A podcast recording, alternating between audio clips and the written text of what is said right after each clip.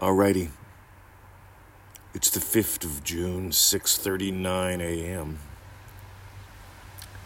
Saturday here in Australia.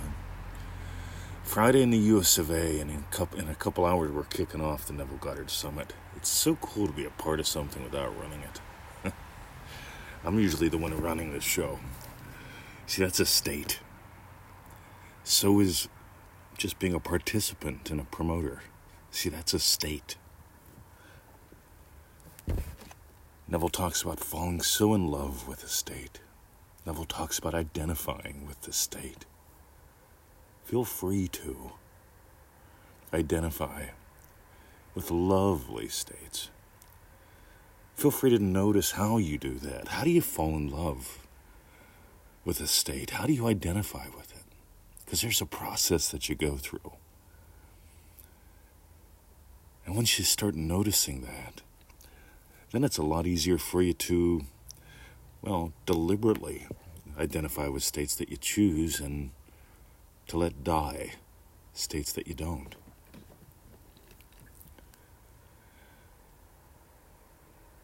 In some ways, it feels like death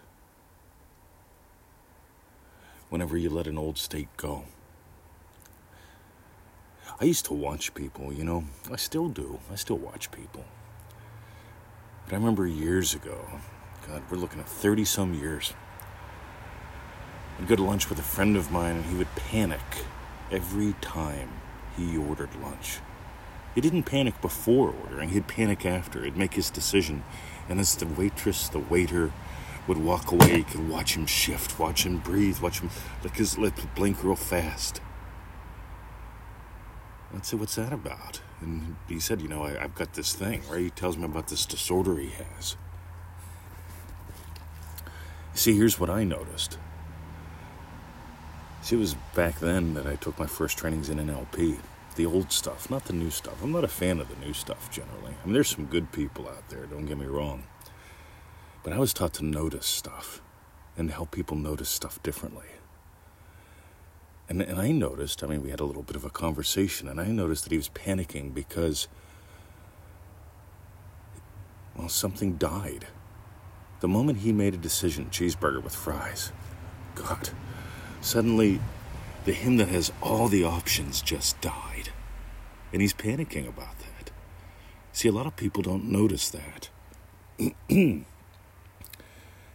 see, a lot of people Mean, they just feel, whew, that's over. And they enjoy the cheeseburger. But, he, but he'd sit there, he'd eat his cheeseburger and then look around like, oh my God. But they've got a hamburger. Oh, that one's got a chicken burger. Oh my God. Fries. Maybe I should have got something different. Maybe chicken and mashed potatoes. Yeah, yeah. Wrong restaurant. See, I want you to get this. Something has to die. See, you get to give life to dead states by letting some old you die. And sometimes it feels like death, sometimes you notice it. It's sort of like I, I remember the end of my childhood. I remember growing up. I remember realizing, you know what, I'm the man of the house now. I remember looking at girls differently. See, there's two sides to the coin. One, I became the man of the house. My mom and dad got divorced. My grandma died. She lived with us part time. So I, I, became the man of the house. About the same point in time, puberty hit. Thank God. but two kinds of stressors, right? One a perceived negative, one a perceived positive. But it was like the child in me temporarily had to die so that the young man and I, you know, could could grow, could do what needed done, to take on part-time jobs to help out, to uh, find myself feeling awkward and interested in girls instead of just thinking they were icky like a little boy does. Ew, girls. And, oh, girls. Oh, dear. See, all your life, old yous get to die. I used to work for a living. I used to work hard for a living. I used to Nine to five, everyone. I'd be the first one in, the last one out. Hoo ha. I remember more than once I got commended on that. See, I'm not a fan of working hard, long hours, right? Nut missions. I was also the nut mission guy for quite a few jobs. Yeah, give it to 20, he'll do it. He gets shit done. I still get things done, but now I'm a systems guy. You know, what if you doubled your income and worked half the time? Doubled your income and worked half the time again? How would your friends talk about you? See, some people, they're worried about how their friends will talk about, oh, he doesn't even work. He doesn't work like us. He doesn't understand the value of a dollar. See, I find it interesting because anytime someone tells me that, I just go, right, you don't understand the value of time, or systems, or strategies. Because I used to work 40, 60 hours a week. I used to sit in traffic. I used to have my next car lined up, you know, like thinking about, what am I going to buy next? Because I'm running this one into the ground, driving all over the countryside. Ooh. Ah.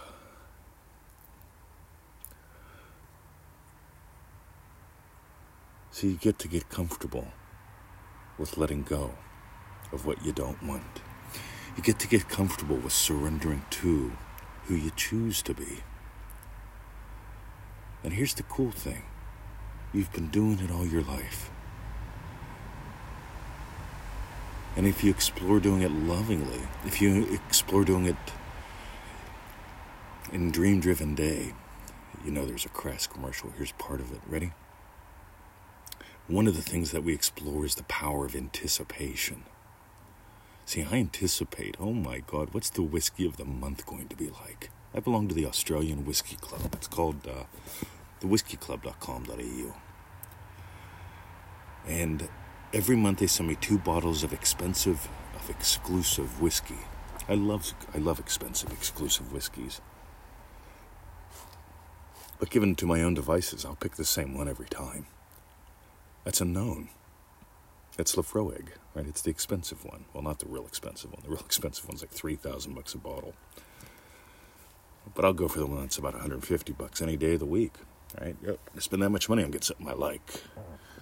But on the other hand, the Whiskey Club sends me two bottles a month at about the same price, exclusive and expensive, stuff I've never tried before. And so I get to anticipate, oh, I wonder what cigar will go with this one. I wonder if it will go with chicken or fish. I wonder if I'll order some extras. I wonder if they'll have any extras. I wonder how much they'll be, how fast they'll get here. See, I've built a life based on, anticipation. Whenever you build a life based on, I'm looking forward to the events of my day already having gone my way. See, I wake up anticipating. And before my feet hit the floor, I put half a dozen to a dozen buns in the bed. buns in the oven. uh, what a Kinky Friedman song. Put your biscuits in the oven and your buns in the bed. Anyway. See, I put half a dozen to a dozen buns in the oven before I get out of bed. Stuff like this podcast. Stuff like enjoying my emails in the morning stuff like having had. See, the last thing I do during the day before Victoria and I settle in for the night is I jump back in the portable, the disposable hot tub, and I stretch and I allow my muscles to, ah, that. And so I imagine that before I get out of bed. I imagine the last trip to the portable, disposable hot tub before I get out of bed in the morning. Having had a day that is just ultimately satisfying, lovely, because when you let it become 100% about you and your day, it all becomes play. And then putting buns in the oven never seems like a chore. Seems like that's the natural thing to do because here's the thing, guys. You're naturally putting buns in the oven all day long. Some people put shit bread in the oven. Some people put short bread in the oven. Some people, well, they hope someday what they made comes out. I'm not a fan of putting shit bread in the oven. By the way, you want to know how easy it is to get into the state akin to sleep? Watch somebody worry. They'll actually slow down. Oh my God. Then they'll have an imaginal act. Then they'll speed up. Oh my God, I can't believe it. See, that's how easy this can be. Don't for one minute believe that you don't imagine every day, all day. You do question is are you going to do it from what we call the master state, the state of active imaginer? Are you going to allow yourself to fall so in love, to surrender to something lovely? Or are you going to be an addict to your stories, your drama, your traumas, your histories? I'm inviting you to explore the mystery of you. So that's it, guys. DreamDrivenDay.com. The doors are open. 30 people, 30 days of play, private Facebook group, three live group calls. But go there and read the stuff. I'm going to share some videos too, because I want y'all to get what happens when somebody plays the way that we teach. Don't let this become a war. Don't let this be conceptual. Let it be about you and your day, because if you own your day, you own your destiny. And that's what I got today. DreamDrivenDay.com. Have a great day. Join us. The seats are going to go fast. See ya.